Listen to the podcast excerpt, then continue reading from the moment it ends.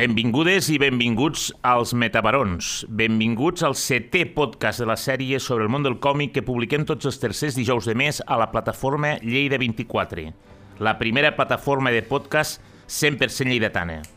Som aquí per parlar de còmics, de novel·la gràfica, d'autors i autores, de la penya que s'hi dedica i de la que n'és aficionada, de tots, dels grans i dels petits, dels coneguts i dels no coneguts, d'autors locals, nacionals i també internacionals, d'heroïnes quotidianes, de dones i homes corrents, però també de superherois, de mons minúsculs i d'altres d'infinits, perquè això és el còmic, infinit.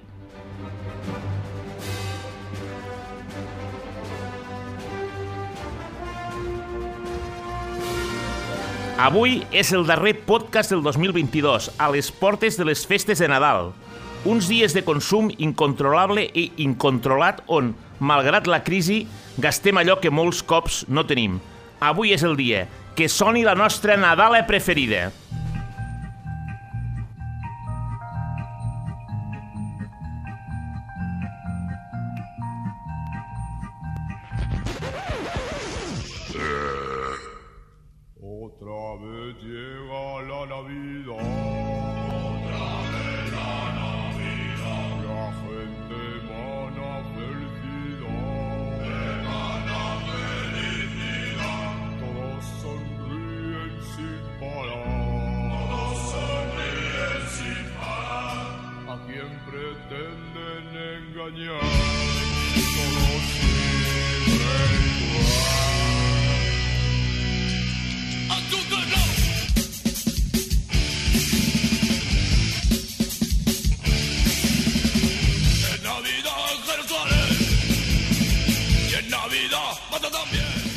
Feliz Falsedat, la cançó que donava nom a un EP publicat durant el Nadal del 1991 per una de les bandes més grans i més internacionals que ha donat mai el panorama musical a Euskal Herria i a l'estat espanyol.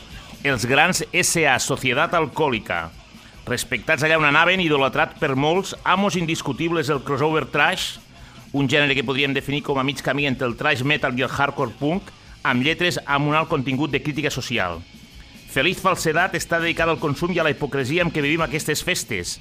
En els concerts que els S.A. van fer durant l'any 1994, sempre era la cançó encarregada d'obrir el show. La popularitat, però, li arriba perquè el director Àlex La Iglesia la inclou a la banda sonora original de la pel·lícula El dia de la bèstia.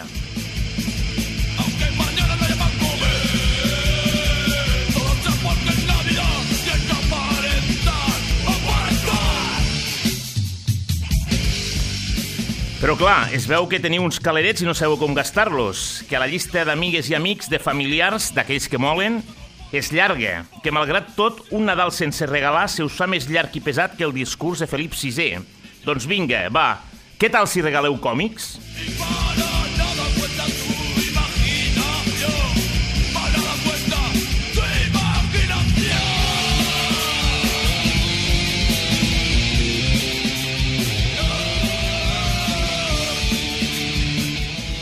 Avui de nou als estudis d'UAU el nostre col·laborador especial, amic i diletant particular del món del còmic, el gran Carles Castelló. Benvingut, Carles. Moltes gràcies, uh, bon Nadal, Gavarrell, ja et veig aquí fidel al teu estil, però quan alguna cosa, no sé, de la, de la Dua Lipa, de la Taylor Swift, de la Rosalia, una cosa, això no, o Mozart, Vivaldi, algo, no, Home. tu, tu vas a la canya directe ja des del minut zero, No eh? sé, tio, però això, jo aquí trobo que et trobes... Vols dir que no trobes més còmode amb això que amb la Rosalia, Jo, tu? no, a veure, a veure, a veure, amb la Rosalia també m'hi trobaria còmode, però, però d'una altra manera. Però què vull dir... Sí, molt bé, eh? francament la selecció musical sempre està a l'alçada de les circumstàncies, això està molt bé, molt bé, a més a més, el tema del Dia de la Bèstia, gran pel·lícula, per cert. Grandíssima pel·lícula, Jo grandíssima banda 2, sonora. Eh? Em quedo amb Defcon 2, de la banda sonora jo. Ah, això. hòstia, jo, jo em quedo amb aquesta, però és igual, la de Defcon 2 també és, també és espectacular.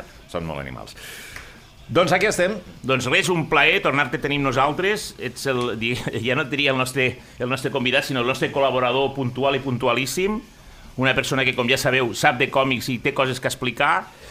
I avui venim a això una mica, el que hem dit, venim a parlar dels regals de Nadal i que es tractaria de que si volem regalar alguna cosa perquè ens interessa regalar, perquè sí, perquè ens agrada, puguem regalar còmics. Uh -huh. Primer que res, Carles, tu això dels regals de Nadal com ho portes? Aviam, jo és que des de ja fa, com t'ho diria, mm, uns dos, tres, quatre anys, una cosa així, el tema de Nadal a casa l'hem substituït. Ah. Uh, sí. Ara fem, i per indicació, a més a més, d'una amiga, que és una coneguda de teva també, que és la Cecília Ill. Ah, ostres, bueno, i no és que no celebrem el Nadal, sí que celebrem el Nadal. El que passa és que, ja- perquè el celebrem amb la família i tal, però tot el tema regals, tot el tema pues, les tronques i coses d'aquestes, gairebé ho hem deixat de banda en detriment, o és ben dit, en benefici, d'una altra festivitat que arriba importada de, del nord d'Europa, d'Islàndia, no sé si la coneixes, que es diu el Jo la Boca Flot, pues no, ni idea. doncs consisteix en regalar llibres. El Ah. dia, la nit del dia 24 és una tradició que, té, que, que arrencava, a veure si me'n recordo bé de com anava, eh, una tradició tampoc et pensis mil·lenària, eh? però és una cosa que... Torna-ho a dir, que, perdona, el- com jo, es diu? Jo la boca flot, si és que ho pronuncio més o Jo menys. la bé, boca float. Que significa eh, riuada de llibres, Ah. més o menys. Val? I significava... Bueno, això té, com deia, més o menys el, el seu moment d'inici cap a l'entorn dels anys de la Segona Guerra Mundial, en aquella zona. El paper era una cosa que estava mm, pràcticament amb una carestia enorme, era molt complicat i per eh, el, el dia de Nadal el que feien era van començar a regalar-se llibres com allò com a objecte de desig, com a objecte de valor. I què fan? S'ho regalen el dia 24 per la nit, s'entreguen els llibres i la nit de, la nit de, de Nadal se la passen llegint aquell llibre i bevent cervesa. I per al matí una xocolateta calenta. No em diràs que no canvia la pel·lícula a millor. M'estàs dient que la nit, de, la nit de Nadal te la passes, us la passeu llegint un llibre i bevent cervesa. Sí, senyor. Caram. Què et sembla? Jo, de, de, ho dic de veritat, des de que el- he conegut el Carles de manera més, i per dir-ho d'alguna manera, més Fas profundament, increïble. no, de, no deixes de sorprendre'm. Sí, sí, però jo t'ho dic, això li vaig veure a la Cecília i quan ho vaig veure dic, eh, Pep, Pep, això ho hem d'importar. I és una mena de Sant Jordi a la freda, no? però, però que està molt bé, francament, i això és una de les coses que fem per Nadal. Però al marge d'això, naturalment, també es tracta de regalar coses. Bueno, de fet, ja és això, no? Regalar llibres i llegir llibres, no? Exacte, i és una miqueta això, fas la teva particular recollida per aquell dia i després també doncs, et dediques a fer el, el clàssic, no? el que són els dinars, els àpats amb, amb els familiars, eh, els regals a la canalla, tot això sempre, sempre ha d'arribar també. Però clar, a l'hora de regalar llibres i a l'hora de regalar còmics, que em penso que és el que anem avui, clar, dius, tu, és que me vas fotre en un compromís, dius, còmics per regalar, dic, noi, és que pots regalar qualsevol còmic, eh? Clar, aquí, aquí abans... Com sempre aquí. No, no vaig tenir molt temps a explicar-te-ho, perquè també ens hem de dir que amb el Carles ens comuniquem fluidament i és, i és tan voluntariós i encara és que li dic, què pots vindre i tal, vinga, va, espera, que m'ho miro, que vaig de corcoll i tal, vinga, va, sí, pam. Quan parlava de còmics per regalar, parlava una mica... Còmics n'hi ha per tot arreu, i, Mhm. però parlava, doncs, entre cometes, còmics amb una certa entitat, amb, un cert, amb una certa història, amb, una, amb un cert pes específic dins del món del còmic, perquè pots regalar còmics, però pots regalar un còmic petit, una edició, una, un, una sèrie, un capítol o, un, un, o un petita publicació d'un còmic que té 10.000 episodis, no sé si m'explico, allò una cosa més, algo més, diguéssim, en format, entre cometes, novel·la gràfica, per dir-ho d'alguna manera. Sí, una miqueta de tot. Mira, jo el que, eh, el que he pensat i he dit, donant-li voltes el que he acabat portant són, d'entrada, còmics publicats mm, segons un criteri particular que m'hagi agradat a mi. Còmics publicats durant aquest any 2022, per què? Doncs perquè el mercat del còmic, el del llibre passa menys, però també, eh, de vegades és difícil trobar determinats còmics si no han estat publicats recentment. És, si no te'n vas a una biblioteca No, o a és una molt llibreria, complicat. és difícil perquè És molt hi complicat. ha molta rotació a dia d'avui al mercat editorial. hi ha, Només hi trobes ha una les- rotació els- tremenda. els còmics clàssics, allò que es van reeditant. Exacte, i per això me n'he anat al que són còmics publicats aquest any 2022 que tinguin una mica de relació, per exemple, doncs, amb el mercat d'aquí de casa nostra, amb, amb, amb, amb producte lleidatà, producte autòcton, que sempre li hem de donar suport, i d'altra banda, doncs, també alguns clàssics eh, d'aquests que els trobaràs sempre i que poden servir també per iniciar-se en el món del còmic per a aquelles persones que doncs, no tinguin massa costum de llegir-ne o que hagin sentit campanes i m'han dit que aquest està molt bé i com es diu i tal, i que potser tenen fins i tot algun referent en el moment actual, com és el cas d'un que parlarem eh, una miqueta més endavant, que és un dels clàssics, entre els clàssics del, del, del món de la novel·la gràfica i un dels iniciadors del gènere. Molt bé, doncs el, el Carles, com sempre, i ha dit tot voluntat i, i força, ens ha portat aquí una sèrie de còmics que ara, ara, ara detallarem. Preneu notes, si heu de regalar, regaleu cultura, sobretot regaleu cultura. Sempre, Sempre, sempre. regaleu cultura. I regaleu còmics, que una miqueteta també és en aquest món en el que ens no ens dediquem, però que promocionem, que demanem, que difonem. Còmics, I llibres, discos, tot el que tingui pel·lícules, tot regaleu, el que tingui a veure amb regaleu- la cultura és un sí, sí. regal per sempre. Regaleu cultura, exactament. No, no, el, els llibres en general, la cultura, és, és algo que perdura. Exacte. I, a veure, I les bicicletes són per al verano, Sí. ara llibres. llibres, i avui, còmics que regalaríem de la mà del Carles Castelló. Comencem amb el primer que has portat aquí. Mira, aquest l'he portat perquè és que a més a més toca fer homenatge, crec jo. Eh? Vull dir, és, aquest any, eh, l'any 2022, per a la gent del còmic i la gent del còmic de Lleida, a més a més, és un any que passa tristament a la història perquè és l'any en el que ens ha deixat el gran Miguel Gallardo. Grandíssim Miguel Gallardo. L'autor de Makoki, entre moltes altres coses, se'l coneix. I se'l coneixerà sempre per ser un dels grans del, del còmics underground, diguem-ne, de, de la dècada dels anys 80, a nivell estatal, amb aquell personatge, Makoki, però després la seva carrera, ja sabem que va evolucionar molt més enllà, va ser també un dels pioners de la novel·la gràfica eh, a, al territori espanyol, eh, multipremiat amb la seva Maria i jo, després a continuació Maria tiene 20 anys, però més enllà d'aquí Maria cumple 20 anys, però més enllà d'aquí també hi va haver moltes altres coses. I això que he portat avui, publicat per Astiberri durant aquest any 2022, és l'últim però no és ben bé l'últim, podríem dir, perquè sí que és l'últim que s'ha publicat, però no tinc jo clar que això fos una cosa que ell tingués eh, en ment de publicar d'una forma tan clara com a novel·la gràfica com ho va fer al final. Perquè diguéssim que el seu últim còmic de- d'àmbit autobiogràfic va ser aquell que va publicar quan se li va diagnosticar el tumor cerebral, que després lamentablement va acabar amb la seva vida, aquell de Algo me pasó camino de casa. Algo me pasó camino de casa, hi hem parlat. I aquest és un que és Miguel Gallardo, però és Miguel Gallardo al dibuix i la seva parella, la Karin Ducru, al guió. I és la història de l'adopció de la seva gosseta, de la, de la Cala. El títol, perquè aneu prenent notes, diu El, El, gran, libro, de los perros. Això està publicat per Astiberri, aquest mateix any 2022. És El gran libro de los perros, llibreria. exacte, el gran libro de los perros, Astiberri Editions. Quedem-nos amb el títol El gran libro de los perros, continuem. Exacte, una miqueta la mateixa línia d'altres còmics, d'altres històries que ja, que ja havia fet el Gallardo, doncs eh, de vegades es tracta de senzillament pàgines, un, un al costat de l'altre, sense una aparent relació, perquè després tenen aquell significat global al final, i té a veure amb l'arrencada és aquesta, eh, amb una de les últimes grans descobertes que va fer el Gallardo a la seva vida com a persona. I és que ell no havia sigut mai una persona d'animals. Ell no havia sigut mai una persona que li agradessin els gossos. Tothom té defectes en aquesta vida. Com a tu, que no t'agraden els gossos, no? Gens ni mica, pots comptar.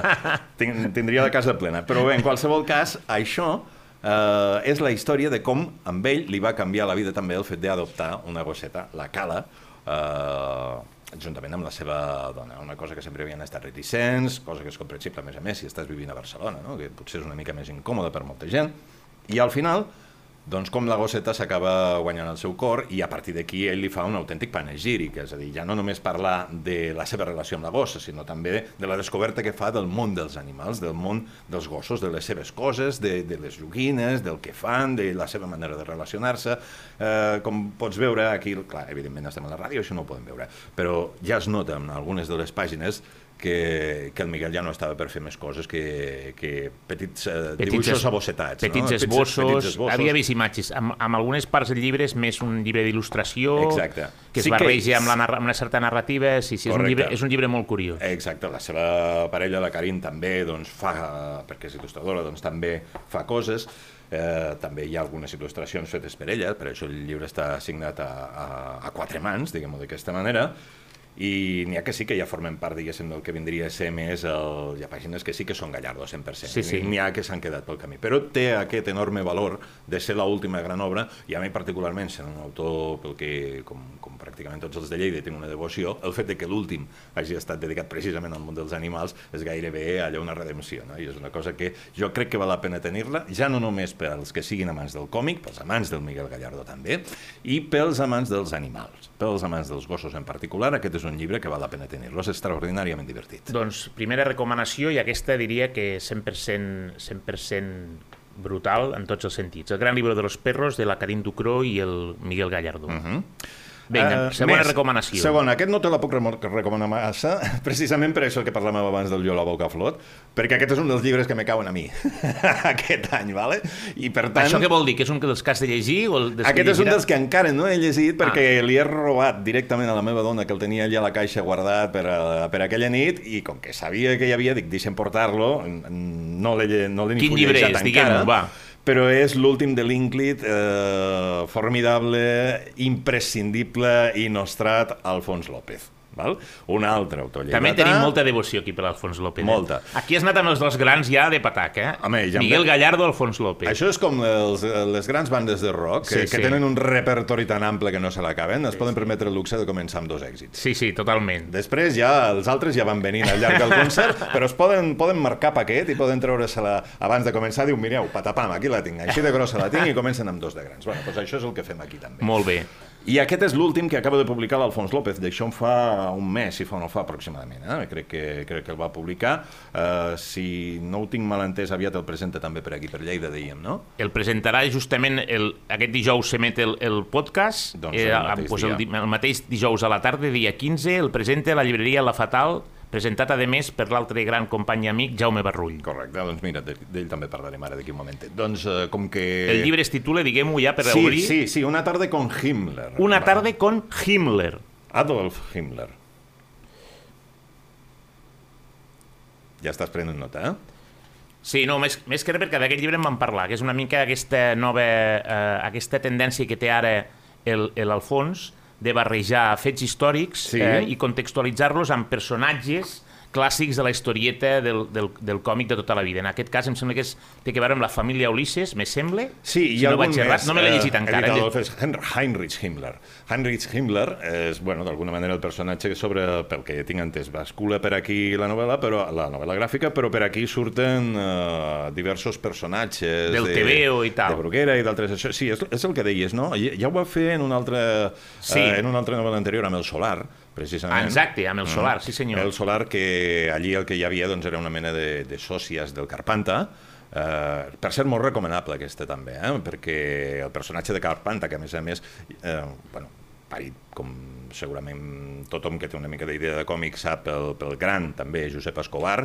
Algun dia hauríem de fer un podcast també parlant de figures històriques del, del còmic, perquè el Josep Escobar en té algunes Pues- de, de molt bones. Pues eh? m'ho apunto, eh, perquè em va molt bé això, eh? M'ho apunto ja i en parlem. I allí amb aquell, amb el Solar, eh, el que vertebrava la, la història era aquest, el, el, el Carpanta, no? aquell personatge... Recorda, que qui no el recorda, aquella persona que en realitat era un personatge clàssic de postguerra que tot el dia tenia el que tenia molta gent a la postguerra, gana. Sí, sí, però, però és molt interessant, mira, això, ara me recordes, saps l'episodi de la censura que hi va haver amb Carpanta, ara que parlem No me'n recordo d'aquest. Mira, l'episodi és que és molt bo, és que a més a més de, relata molt bé el que passava en aquest país en aquell moment. És a dir, els, les primeres aventures de, de Carpanta, signades per Escobar, passava això, no? que ell anava per els carrers sempre buscant menjar perquè tenia hambre. Bueno, doncs un dia es va presentar la censura allà a l'editorial Bruguera i van dir que què passava amb aquest personatge com que què passava? Pues que tal no sé quantos, que això s'havia de treure. Com que s'havia de treure? Perquè Diu, perquè en l'Espanya de Franco no se passa hambre. A partir d'aquell moment, si t'hi fixes, i això es pot documentar facilíssimament a les històries de Carpanta, Carpanta va deixar de tenir hambre. A partir d'aquell moment, Carpanta tenia apetito.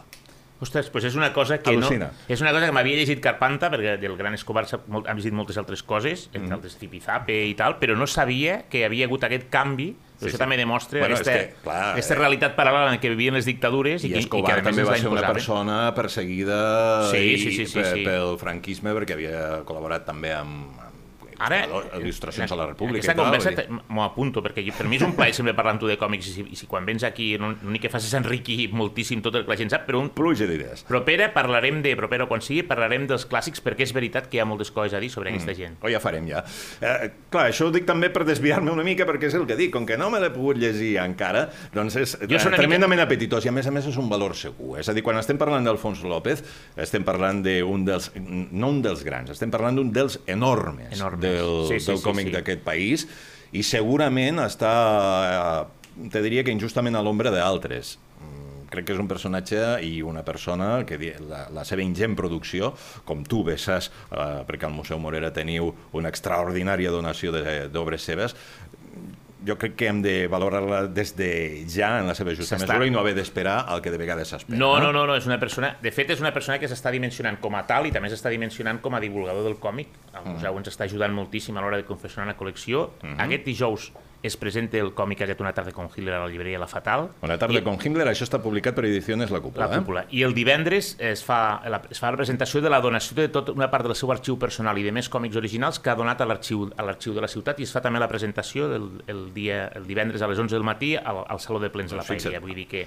Amb aquesta setmana coses- és setmana Alfons López. Eh? Exacte, hi ha algunes coses tremendament in interessants de, de, de la seva producció, com aquella revista a la que fa molts anys que li veia al darrere i algun dia l'acabaré tenint entre les dents perquè la busco, que és la de Lleida és la Pera. Que Lleida és la Pera. Que és aquella publicació que es va fer Pues a començaments dels anys 80. Està entre aquesta part de la donació, eh? està a l'arxiu. Sí, sí, Vull dir que ho, ho sé, ho sé, és a dir, estic, i, i som al darrere, perquè és una d'aquelles que val la pena doncs, eh, tenir. Parlant de, per cert, eh, qüestions lleidatanes, abans em deies del Barrull. El Jaume Barrull és el que demà, el que és el, perdó, és el que di- aquest dijous presenta una tarda com Hitler a la llibreria La Fatal Mhm. i el- la següent recomanació té molt que veure amb el Jaume, té Sí. molt que veure amb Pagès Editors, amb la, sèrie, amb la sèrie eh, Doble tinta. Doble tinta, perdó, que és bàsicament un dels clàssics, un dels llibres dels quals ja hem parlat en aquest podcast, que és el, el, la novel·la gràfica Padrines. Exacte, ja és una mica llueve sobre mojado, igual que avui, però val la pena, jo crec, referenciar-ho, perquè estem parlant de llibres que s'han publicat en aquest any 2022, de còmics, novel·les gràfiques d'aquest any 2022. És extremadament lloable la iniciativa que va tenir, ja no aquest any, sinó eh, fa una mica més de... Bueno, podríem dir dos anys d'ençà de la primera publicació per part de Pagès Editors del, del que era el primer número, precisament de l'Alfons López, d'aquesta d'aquesta col·lecció doble tinta, el, el 8 hores, no? Si mal no recordo, va sí, ser... sí, el primer va ser 8 hores, després 8 hores, Cavalls Salvatges Uh -huh. i l'últim és aquest, aquest Padrines. és a dir, que ara ja... I ara estan, jo crec que ara han comença- ralentit una mica perquè la idea ja ens va dir, sempre que hem parlat amb, amb, amb el Barrull, amb el Jaume, que eren dos a l'any. Dos a l'any. De moment aquí ens hem quedat amunt, però aquest és el que ha publicat aquest any Pagès Editors amb aquesta col·lecció, el Padrines, que és eh, un d'aquests imprescindibles també perquè ens ha servit no només per descobrir històries apassionants de, de, del que són fenòmens de la, de, la, de la feminitat i dels feminismes durant èpoques pretèrites, èpoques de la postguerra, èpoques de les nostres padrines, la maternitat, eh, el sexe, eh, les relacions de parella en aquelles èpoques, estem parlant de 50, 60 anys enrere, sinó que a més a més ens ha servit també per conèixer un bon grapat d'artistes, totes en clau femenina. Molt interessant, molt interessant, perquè- Alguna d'elles, com la Lorena Ribega, amb, també amb pedigrí d'aquí de Sí, casa sí, nostra, lleidatana. debutant en aquest cas en l'àmbit del còmic, i per tant també és un dels imprescindibles. I és un llibre per regalar, a més a més, si és que eh, hi ha gent gran a la família. No? Si tu dius, ostres, és que vull regalar un còmic a, a l'avi, vull regalar a la meva àvia, al meu pare que ja té una edat o la meva mare, doncs aquest és un còmic perfecte perquè segur que es podran sentir reflectits, reflectides en moltes de les històries que aquí s'expliquen. Segur que per la seva lectura, que és tremendament fàcil, tremendament entenedora, podran arribar a, entendre, a, a ficar-s'hi dintre i podran arribar fins i tot a descobrir perquè en molts casos això passa, no? Les generacions pretèrites tenen identificats eh, les vinyetes, els còmics, amb allò dels tebeos, no? Amb els pulgarcitos, amb les acenyes bèl·liques, amb aquelles coses de criatures. Amb això podran descobrir que hi ha una narrativa adulta que parla d'ells, a més a més. Per tant, aquest és un llibre 100% recomanable per regalar eh, a aquelles eh, persones grans i també grans Sí, sí. persones de les famílies. I funciona, eh? ho he fet i funciona. Se senten identificades sobretot aquestes dones que van viure la postguerra, com ha dit el Carles, la maternitat, eh, les relacions afectives en aquest món de postguerra, en aquesta foscor, en aquesta invisibilització de la dona i de tots els problemes que porta associat. Padrines és un referent i és un grandíssim llibre. Doncs ja ho hem dit, això és Pagès Editors, és a dir, producte autòcton, 100%, per tant, un- una recomanació Col·lecció- que jo, a més a més, la faig de forma totalment vehement. Sí, sí. Col·lecció doble tinta, eh, dirigida, com hem dit, pel també grandíssim Jaume Barrull. Mm -hmm. Vinga, continuem. Més, ara ens n'anem a una de les majors, això ja és Planeta Còmic, ha sortit amb bombo i platerets aquest còmic des de fa ja uns quants mesos, per a aquells que tenen aquesta dualitat existencial, com és el meu cas, entre el còmic i la, i la literatura en general. Aquest es diu Quatre poetes eh, en guerra. Quatre i... poetes en guerra, de Planeta Còmic. Exacte, i és, eh, diguéssim, una mena de... No, no voldria dir una continuació, però sí que és una altra vegada tornar a un tema que ja havia tocat el guionista d'aquest còmic, que a part de guionista és historiador i és una de les persones que més en sap de la literatura i de la història de l'Espanya de, del primer, de la primera meitat del segle XX, que és l'Ian Gibson. Clar, sí, aquí parlem d'uns popes que, Clar. que dius, no, és qualsevol, saps? Lion Gibson. Gibson, clar. Lion Gibson, que és un... Ja, ja, ja ho diem, eh? Sí, sí, sí. estem parlant d'una d'un- d'una eminència, d'un erudit. D'un un erudit de, autèntic de, de, del tema de la Guerra Civil, sí, sí. No és la primera incursió que fa en el món del còmic, perquè ja havia publicat sobre Lorca, ja havia publicat també sobre Machado, i ara aquí el que fa és ajuntar històries eh, que no tenen una connexió aparent d'entrada eh, sobre les vides en el període de guerra, en el període de la Guerra Civil Espanyola 36-39, d'Antonio Machado, també de Federico García Lorca, però en aquest cas afegeix també una figura capdalt com és Miguel Hernández i un altre també capital com és eh, Juan Ramón Jiménez. Estem parlant dels quatre poetes.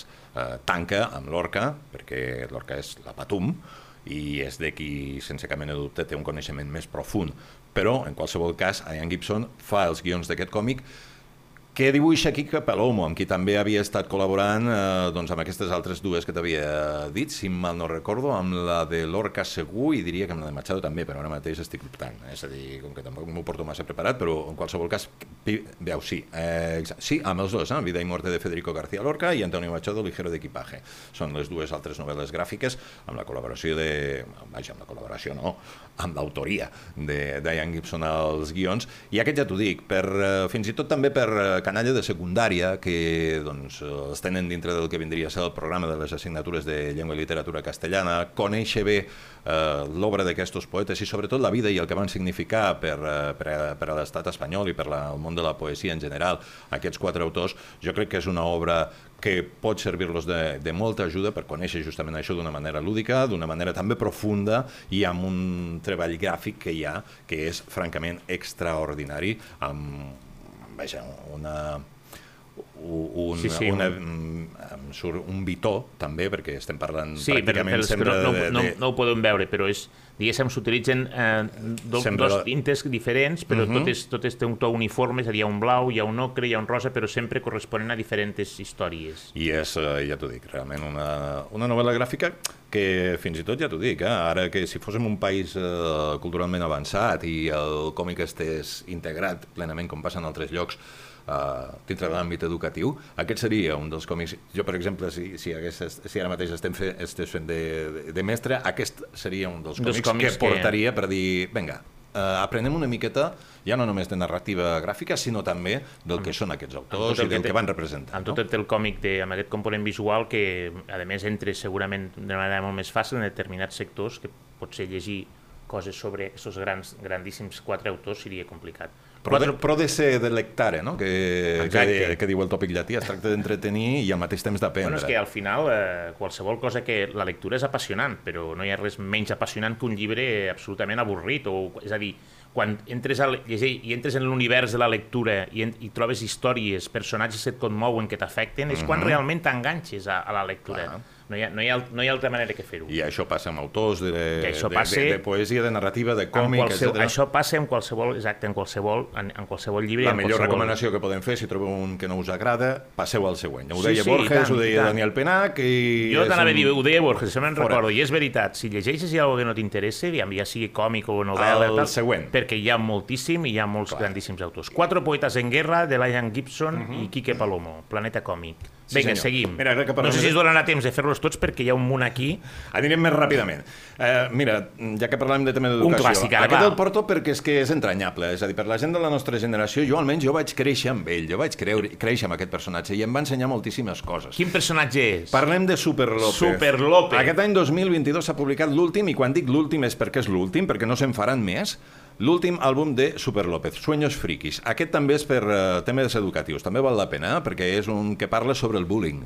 I això és una qüestió avui en dia de plena actualitat, és tremendament candent i val la pena que aquest últim àlbum que ha fet el Jan, que potser no és dels, dels Jo no millors me que ha fet el llegit aquest, personatge, però, és, però me van explicar, i a més és curiós que afronti un tema algú com Jan, que per a molta gent semblaria un, un, un dibuixant, un creador una mica més superflu, però que ha treballat temes molt importants des del mateix personatge de Super López. Però és que anem a veure, és que Super López, la nostra generació, vam aprendre el que era el feixisme amb los Amb- cabecicubos. Los cabecicubos, sí senyor. Vam aprendre el que eren les drogues amb el senyor de los xupetes. El senyor de los I els perills de les drogues. El, els perills de, de, de, de no sé, de, de la ludopatia amb el, en el País de los Juegos, el Torto és el rei, que crec que es deia, amb tots aquests àlbums. És que té una segona lectura adulta, Ja- Jan, i el seu Super López, que és absolutament mm, catedralícia. és no? brutal. És El- tremendo. El, jo, jo reivindico, ja diu, abans ho dèiem, el senyor de los xupetes, perquè per mi, durant una època de la meva vida, jo crec que el llegia un cop a la setmana. No sé massa bé per què, però l'acabava i al cap d'un temps el tornava a llegir. Estava enganxat al personatge. Sí, és que... Jan és, ten- és té un-. A mi em va passar un amb estil els, gràfic los conegut. Era tremendo. Los cabecicubos també Sí, boníssim, sí, sí. boníssim. Sí, sí. Clar, doncs, mira, Jan ha deixat el personatge, ho va anunciar a començaments d'aquest any 2022, va dir que prou, que deixava Super López, i ho deixava, i això crec que també és important rellevar-ho, eh, posar-ho de rellevància, vull dir, posar-ho de relleu, aviam si, si em surt bé a la tercera, fart d'intentar eh, lluitar contra els mòbils i les tablets, va dir en una entrevista. És a dir, ell estava desesperat per intentar captar noves audiències d'entre els 8, els 12, els 14 anys, que eren els, eh, el, seu, el seu target, diguéssim, no? el seu camp abonat, el que érem nosaltres quan érem criatures i vam començar a llegir Super López, i diu que no se'n surt, que no hi ha manera, que, que no pot competir amb això i que per tant el personatge de Super López com a tal, abans de transformar-lo en un personatge adult, ha preferit donar-li un final. Val? Tampoc és que Super López li passi res al final, l'ha deixat allí, vivito i coleando, i no passa res, és Perquè una no última sap aventura i mai, ja no? està. No se sap mai. I ja veurem què passa, i el fons el té allí Bruguera ben emmagatzemat, ediciones B, vaja, i veurem què és el que passa en un futur, no? amb o sense Jan perquè, per exemple, Supergrupos, sense Jan, també amb, amb FP als guions, va treure un parell de, de, de, de números quan ningú s'ho esperava, ja fa uns quants anys, i allò era, en certa mesura, una, un, un spin-off de Super López. Per tant, un personatge que jo crec que se li ha de fer justícia i un autor al que se li ha de fer encara més justícia, tot i que ja li han donat el Premi del Saló de Barcelona, etc. Jan i Super López és un altre d'aquells entranyables, per la gent de la nostra generació també, que encara que només sigui en forma de comiat, val la pena tenir-lo present de cara a fer regals aquest Nadal. Un altre dels grans, i si em permeteu, ni us ocorreixi veure la pel·lícula perquè la vaig veure i em va semblar absolutament demencial, comparada, eh, perquè una mica és el que dèiem, crec que Bueno. banalitza el personatge, però en fi, com que deia aquesta moda d'adaptar cinematogràficament, però comparat amb la riquesa del còmic, a mi em va semblar d'una simple, simplesa Hmm. brutal. I de fet no feia cap gràcia, però bueno, no deixa de ser una opinió, una opinió personal. Bueno, no, però és que, a veure, Jan és molt difícil de portar també al... Converteixen el, el personatge en un estereotip còpia de Superman a l'espanyola. que- Sí, és molt i- difícil d'adaptar. I Super López és molt més que, és molt més que això. perquè té molta mala llet. Clar. Super López ja explica unes coses, és el que dèiem, no? Vull dir, te treu un caràcter vegades uns propi. temes que no te'ls esperes. No és només agafar el personatge de Fape i espanyolitzar-lo, és molt més. Mm. -hmm. Molt bé. Com anem de temps?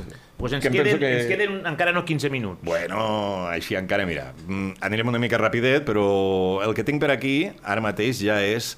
Uh, bueno, és de domini públic, això ja són clàssics, val? és a dir, d'aquestos que els trobaràs sempre en qualsevol llibreria a la que vagis a buscar còmics, vas a la secció de novel·la gràfica, si no tenen aquests ja pots sortir i, i ficar-los-hi un, un zero al Google Reviews, perquè vol dir que no, ni idea. Uh, mira, Evidentment parlem del dos dels que juntament amb, podríem dir, amb Watchmen en el seu moment i amb el Dark Knight de Frank Miller, que ja n'havíem parlat també en el, seu moment, constitueixen el que podríem dir a dia d'avui que és l'inici de la novel·la gràfica com a, com a gènere, o almenys així estan considerats. D'una banda Maus, d'Art Spiegelman, i de l'altra Persepolis, de Marian Satrapi. Jo, si m'he de quedar amb un dels dos, sempre me quedo amb Maus, perquè la història a mi m'arriba molt més a dins. Però hem de tenir present que avui en dia està passant una cosa la, amb la que jo, si encara continués en l'àmbit del, del periodisme, diguem-ho així, i amb un àmbit de tipus estatal, i estaria obrint sistemàticament cada dia amb el que passa seria la notícia d'apertura de l'informatiu hauria de ser cada dia sistemàticament què collons està passant a Iran. Sempre, cada dia. I sembla que no, que anem cap a altres espais. El que està passant a Iran és importantíssim el que està passant Deu amb la revolució del vel sí, sí. és, és, No sabem massa bé per què. és una cosa que, que és d'absoluta lluita contra un sistema Totalitari, totalitari, distòpic. patriarcal Sí, sí, i misògin, i és vital saber què és el que està passant allí. I per saber-ho també és vital saber què és el que va passar allí fa temps. I és el que explica precisament Persepolis de la Marian Satrapi. Grandíssima referència. Ara, Que- abans, abans que parlàvem de la Cecília Ill, és una de les, no, és una de les obres que, Mhm. autores que ella sempre ha citat i va citar l'entrevista que li van fer. Aquest és un clàssic. eh, Un clàssic. Tu miris per on tu miris. Es va publicar ja fa un enorme grapat d'anys. Això estem parlant dels anys... Eh... És reedit, eh? perquè això és de 80 i norma, però jo l'he vist reeditat, no sé si per norma o per... Sí, això, any, bueno, ara mateix no et sé dir l'any, però Bueno, és igual. té més de 20-25 anys segur. El cas és que parla de la vida de la mateixa autora en el moment en el que Pèrsia deixa de ser Pèrsia per transformar-se en la República Islàmica de, de l'Iran. De l'Iran. Val? Que en aquest cas, eh, com que som catalans, mm, això de, de l'Iran ho podríem ficar tot junt i ens sortiria la paraula de La l'Iran República de l'Iran. perquè és una república de l'Iran. I això és el que explica aquesta, aquesta novel·la gràfica amb una narrativa molt senzilla però molt ben construïda, la història de com viu ella sent una nena, el fet d'haver de marxar d'allí, el fet de perdre totes les llibertats que tenien com a persones i com a dones, i haver d'anar-se'n, a més a més, a un altre país que no és seu, que no els acaba de- de- de- d'integrar de, del tot d'entrada, que no saben ben bé com, com fer-s'ho i de com acaba adaptant-se ella al mode de vida occidental perquè se'n van a França. Val?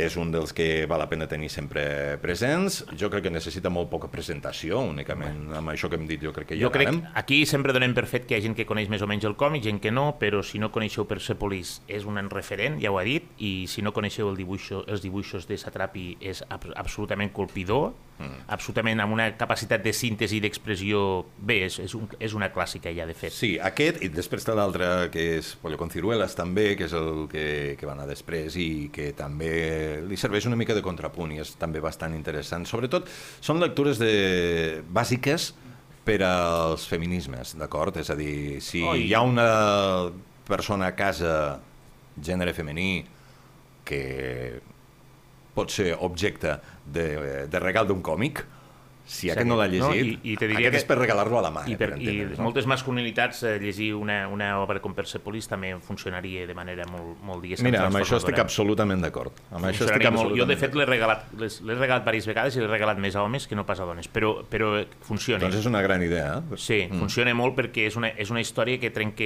determinats, eh, en fi, estereotips. Persepolis, ja dic que aquí hem tret allò, la, la llibreria pesada, amb això sempre quedes bé, sempre quedes bé, i és difícil que la persona que no se llegeixi mm -hmm. no li agradi aquesta obra mestra. I amb Maus, ara mateix, que resulta... Com que resulta que la paraula feixista ara... Bueno, a mi em dona la sensació una mica que, que dir nazi i dir feixista dia d'avui és una miqueta... Ho, fan, ho fem servir ja com, a, com se feia servir abans per dir heretge, no? Eh, ja eh, se li està buidant el contingut, se li està buidant el valor. A qualsevol que se surt una mica de la norma ja se li diu hereje, com el que diu fascista. No, tranquils. A mi ja m'ha arribat, a- m'han arribat a dir feixista per, per Twitter, també. A mi també, l'altre dia m'ho van dir, m'ho van dir feixista i si que era de l'Opus. em Per van això, dir. que ara, ara hem arribat a un punt en el que no, Sí, sí, no perdem estic, el món de vista. Estic molt d'acord. Saber... No serà que no n'hi ha de feixistes realment. Val, però hem de saber exactament Ara estem és. parlant, perdoneu, de Maus de Correcte. Art Spielman. Per Aquest he de dir saber- que no me l'he llegit, aquest còmic. Doncs no, i no saps el que et perds. Per saber exactament el que va ser el nazisme, per saber què va passar, per saber com això influeix en la vida d'una família, i no només el, el nazisme pur i dur o els camps de concentració, sinó com afecta tot allò a la generació posterior, perquè aquí Maus no és el protagonista, que Art Spiegelman, que parla d'haver estat ell en un camp de concentració, no, parla del seu pare. Això es va publicar en una revista, inicialment es va publicar per entregues l'any 1986, en una revista de còmics del mateix Art Spiegelman que es, diga, que es deia Row, Cru, eh, una de les revistes mm, essencials del còmic underground als Estats Units d'aquella època, va ser eh, publicada per entregues, tot i que després es va afegir una segona part, i després es va publicar el volum unitari. Um, és la història de la supervivència, és la història de la supervivència no només física del camp de concentració, sinó de la supervivència mental del després, de com eh, el fet d'haver perdut, perquè, bueno, destriparà una mica la trama, però és que se la sap tothom també, no? Un fill, Bueno, jo, me l'he- jo no me l'he llegit, és un clàssic que conec perfectament, però no m'he llegit, vull dir que... un fill en aquella època, sense no? problemes. Bueno, eh, el pare perd un dels fills en, en aquells anys i com això afecta també a la relació que té després amb l'art, amb, amb l'Spiegelman, amb, amb l'autor de la novel·la gràfica amb els anys. Quina és la relació entre el pare i el fill? Eh, això, evidentment, que eh, és una mica... està fabulat a nivell esòpic, no? Podríem dir, és a dir, els, els eh, diferents grups humans que prenen part de la tragèdia de la Segona Guerra Mundial estan aquí representats per figures animals. Animals. Eh, els jueus són ratolins, els nazis són, eh, són gats, Gats.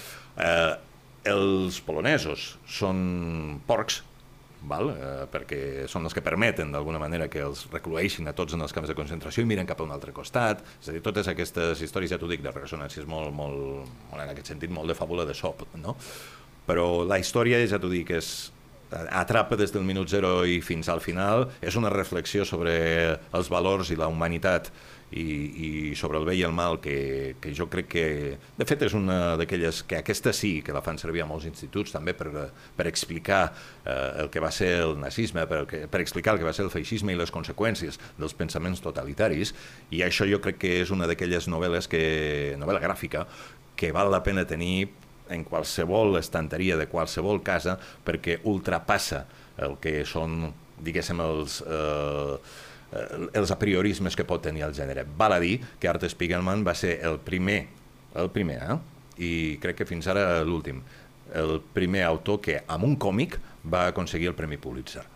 Poca cosa més es pot dir al respecte. Poca cosa més, sí, sí. Una altra obra mestra que mm -hmm. he de reconèixer que tinc pendent de lectura. Doncs eh, tens eh, fins Nadal per llegir-te-la, perquè la pròxima que quedem eh, et passaré examen. pues ho farem, perquè ja dic, aquest, aquest quan l'he vist, que més el coneixia, he pensat, aquest, aquest francès ja te l'has ja te l'has d'apuntar i demanar-lo per Nadal. Tothom que m'escolti i que em vulgui regalar alguna cosa, Maus, Art, Spiegelman. Mira, i, I tanquem, i tanquem amb Hulk, pel que no, veig. no tanquem amb Hulk. Mira, Ah. jo he portat aquí una Tan- cosa... Tanquem portat... amb el primer còmic de... Sí no, he portat una cosa, he portat un, un, un, una alegoria. Això podríem dir que és una alegoria, perquè el que voldria portar encara no s'ha publicat. És per això que ho trec. He portat... Mira, a partir del... Això ja és fricament absolut. Eh? A partir de... Aquest any, 2022, comencem per aquí, s'ha celebrat el... o se celebra el primer centenari del naixement de Stan Lee. Vale? Stan Lee, com també deu de saber molta gent, especialment gràcies al tema de les pel·lícules, doncs va ser el creador, juntament amb Jack Kirby, Jack juntament amb Steve Dicto i altres... Es eh, quedaria amb de. Stan i Jack Kirby bé, com a ell- creadors de la, del, dels còmics Marvel i tal. Exacte, ell va ser el creador d'aquest univers, o si més no, la figura més representativa a nivell de màrqueting, perquè va ser Ell era el, ell més cabronàs saber... de, era el més cabronàs de tots. Va saber de apropar-se. Això hi ha un llibre que es diu Marvel, la història jamás contada, Sí, sí, eh? no sí, sé sí, si el sí. coneixes. Sí el Algun conec. dia també hauríem de parlar de llibres sobre còmics, eh? Sí. literatura sobre còmics, aquesta també és molt bona. Hòstia, eh? Carles, tio, jo m'ho apunto. Ja et vaig dir un dia, Aquesta aquí, és bona. i ara pots participar directament sempre que vulguis. Doncs, eh, amb, amb, amb motiu d'aquest primer centenari del naixement de Stan Lee, a partir de ja, és a dir, a partir de gener del 2023, eh, l'editorial Panini, que és qui té els drets de, dels còmics Marvel, Marvel. no només a Espanya, sinó també dins de tot el context europeu, comença a publicar el que fa 20 i pico anys va suposar una, diguéssim, una, una revolució i un, un somriure d'orella a orella per molts aficionats, que és la Biblioteca Marvel. A començaments del finals de la dècada dels anys 90, aleshores publicava l'editorial Fòrum, que depenia de Planeta Agostini, els còmics de Marvel aquí a Espanya i va tindre la brillant idea de publicar en un format molt semblant al que publicaven inicialment eh, editorial Vértice. Vértice. Vértice, sí, sí. I els, també els en blanc i de negre. Vértice, en blanc i negre, a més. Exacte, perquè els, en glorioso, perquè jo- blanco i els, negro. Els còmics que va publicar Fòrum, que després es van publicar aquí, eren en color, però aquí sí, Sí. sí, en, en blanc i negre, com aquells còmics de Vértice històrics dels anys 80, començaments dels 90. Exacte, però de... No, 70s i 80s. No, els 70, Vértice. perdó, perquè de fet eren encara més vells. Exacte, però Fòrum ho va fer de manera ordenada, que era el que no feia Vértice, que Vértice publicava com podia, recompagina, re, recomponent les pàgines, és a dir, les doblegava, les trencava, si hi havia quatre vinyetes n'hi posava només dues, feien Suprimia- autèntiques xapusses. Havia, havia, àlbums que suprimien els fons de les vinyetes perquè no els publicaven, però suposo que era una qüestió econòmica. O es jalaven pàgines Sí, sí, sí, brutal, brutal. Si encara tenim, jo, en, si algú té encara còmics, l'Alfons López en té uns quants d'aquells Sí, de Vértice, sí, que no. són autèntiques joies, eh? Ara ja valen calés també. Doncs bé, Fòrum el que va fer en aquell moment és ordenar de, cronològicament des del primer número diverses col·leccions, no només Hulk, sinó també pues, Quatre Fantàsticos, Jo tinc Vengadores, Quatre Spider-Man, Fantàsticos i Nova, que són els que van sortir en Sí. l'època aquesta que al quiosc ho anaves a comprar i estaven tots... Fins, fins, Ja, però- exacte, però no, tinc- s'acabaven sí. en un moment determinat, no, Sí. hi havia, no, no continuaven Arribaven més enllà. fins a els finals orígens, dels 70, 80, sí, una cosa així. els orígens i allí es quedaven. Però clar, què passa? Que aquestes publicacions eren en aquest format gairebé quartilla, aquest format tomo petit, eh, les vinyetes petites, tot blanc i negre i tal. I ara què farà Panini? Doncs ara publicarà a partir d'aquest any 2023 amb un format eh, pràcticament luxós, sense entrar a la, a la luxositat de la sèrie Must have, del, això. del, del Marvel Gold i tot això que es van Ah. Però dels Omnigols, com es coneix popularment a, a aquestes publicacions de 400 i pico pàgines, Aquests seran formats una mica més modestos, eh, d'unes mm, 100 pàgines aproximadament, però que inclouran, crec, unes 5-6 eh, episodis originals, però començant també des del número 1 amb un format de comic book, és a dir, el, el, el format de 24 per de 18, crec que és, um, potser una mica menys, ara m'he passat de... Ara estava pensant en el Dina 4, més aviat, però sí, amb el format comic book convencional, a tot color, amb color restaurat, amb articles de fons, amb el que eren els correus originals dels lectors enviats en aquell moment eh, a a l'editorial americana, Marvel, tot convenientment traduït, de les sèries essencials, de les sèries eh, clàssiques, a poc a poc n'aniran incorporant més, però crec que començaran doncs, amb Spider-Man, començaran amb Quatre Fantàsticos, eh, Vengadores, Hulk, Capitán Amèrica i algun més. Eh, tot això a partir de l'inici del 2023. Dic això perquè eh, amb el friquisme que hi ha, amb el tema de les pel·lícules de, dels superherois, és una bona manera d'enganxar-se a l'inici, saber d'on surt tota aquesta mitologia contemporània que representen els superherois des d'una perspectiva editorial que encara no s'havia fet fins ara aquí. És, eh, jo crec, eh, i segurament serà així, la edició més manejable, més assequible i millor editada d'aquests clàssics que s'ha fet fins ara eh, en els gairebé 60 anys d'història que, que tenen els còmics Marvel aquí a Espanya. És curiós perquè ara quan he vist aquest format, que dic, jo me vaig fer en el seu moment al quiosc, tinc Vengadores i Quatre Fantàstics amb aquest format petit, que ara que és un, no deixa de ser un format entre cometes barat i si ara, Sí. si ara li dona, li dona una nova empenta Panini amb un Exacte. format una mica més elaborat I també assequible, no? molt- i I molt també assequible, des del punt de vista de funcionarà i servirà funcionarà. i hi ha una cosa molt interessant Bueno, sempre hi ha crítiques, eh? perquè hi ha molta gent que diu ai, una altra vegada esteu publicant el mateix que ja vau publicar amb aquests totxos de Marvel Gold que valen 40-50 euros i ara tornem una altra vegada el mateix. Recupereu altres etapes. Sempre hi ha polèmica amb això, eh? les pàgines Sí, web jo- de- d'internet del, del fandom van, van que bullen pels que hem crescut en, en aquest univers Marvel, jo que és molt interessant, sobretot sobretot per, per veure els orígens de tots aquests superherois que ara, que ara citava el Carles, no? dels orígens de Hulk, la història de, de la bomba gamma, mm. de com ell entra al camp per salvar, és a dir, històries que tots hem vist Sí, i veure però- com, es van, com les va dibuixar els seus orígens Jack Kirby, com els va dibuixar Steve Ditko amb, el, amb Spider-Man, Bueno, i el context històric també, perquè és que, clar, tots aquests còmics surten moment Guerra Freda Clar, i allò clar. està sempre present. Tu mires, per exemple, jo què sé, la, la mitologia d'Iron Man a les pel·lícules ha canviat com de la nit al dia, com un mitjó, és normal, ha de passar, no?, amb 60 anys, però en el seu moment lluitava contra la Xina comunista, contra Mandarín i tot això, tot això ara ha canviat, eh, jo què sé, eh, Capitán Amèrica, sempre No, no, contra els la- nazis i, i la... la- presència de, de l'Alemanya nazi, i ara, i ara tot això s'ha variat, s'ha eliminat, ara són, són altres coses, no? i la, la, la, la iconografia i la, ara que és, tot és pel·lícules la, ara han estrenat Wakanda, Wakanda, For, Wakanda Forever no sé si l'heu vist, independentment ja no parlarem de la pel·lícula però Mm. sí, un tingut la mala sort de veure-la. Sí, però surt un personatge en amor en el qual, eh, eh, independentment de l'adaptació que es fa, que no, deixa, no és un atlant i tal, hi ha moltes parts que, és a dir, es veu clarament que el, el personatge que surt ori originalment en els, en els primers episodis de Los Cuatro Fantásticos, surt el personatge i l'essència d'aquell personatge, del personatge que crea Jack Kirby amb Mhm. els Cuatro Fantásticos, està captat en la pel·lícula. Veus, un altre tema per, per... Però aquest és un altre tema també per parlar-ne i- estona. i a mi la pel·lícula no em va agradar Versions cinematogràfiques versus versions I de però còmic. me- Això també vaig- dona per me- un altre podcast. Me va encantar perquè vaig pensar, si més no, el personatge, tot i que hi ha, hagut una, hi ha unes variacions, això ja és una qüestió cinematogràfica de llibertat i de guió, el personatge està captat, l'essència del personatge, aquesta ràbia contra la gent de la superfície, està captada, crec, molt interessant, dels, pri, dels primers còmics dels Quatre Fantàsticos on, a- on per primer cop apareix Namor. Mm. Mm, sí, senyor. Molt bé. Eh, Carles... Jo, jo ja ho he deixat, jo, ja, jo ja ho deixo aquí. No, eh? no, és que podríem estar... Bueno, eh, jo amb la teva absoluta saviesa, perquè... perquè a A Ivan diu que és tard, que ja... Sí, sí, hem de, hem de marxar. Ens han passat, normalment sempre fem això tres quarts d'hora, una cosa d'així. Eh, les recomanacions, eh, si em permeteu, faré un petit resum. Hem recomanat el gran libro de los perros, Una tarde con Himmler, Padrines, Cuatro poetas en guerra, del Super López Sueños frikis, Persepolis, Maus i eh, un, un futurible recopilatori dels orígens de, de, la, de la Marvel de Jack Kirby i Stan Lee. Sí, la nova biblioteca Marvel. La nova biblioteca Marvel, exacte. Tot això de la mà del gran Car Carles López, han quedat, han quedat molts temes al calaix, repetirem. Eh, moltíssimes gràcies, Carles, no, no hi ha res més a dir, vull dir, ets, ets un savi, jo, jo, jo em passaria l'estona escoltant-te perquè puc aportar poca cosa, però estàs aquí explicant-nos sempre i jo li faria molt de cas, jo li faré, o si no, regaleu-me maus perquè tinc, tinc pendent, però amb aquesta llista segur que aquest Nadal quedareu, quedareu molt i molt bé. Moltes gràcies, Carles. Un plaer, com sempre, acaba.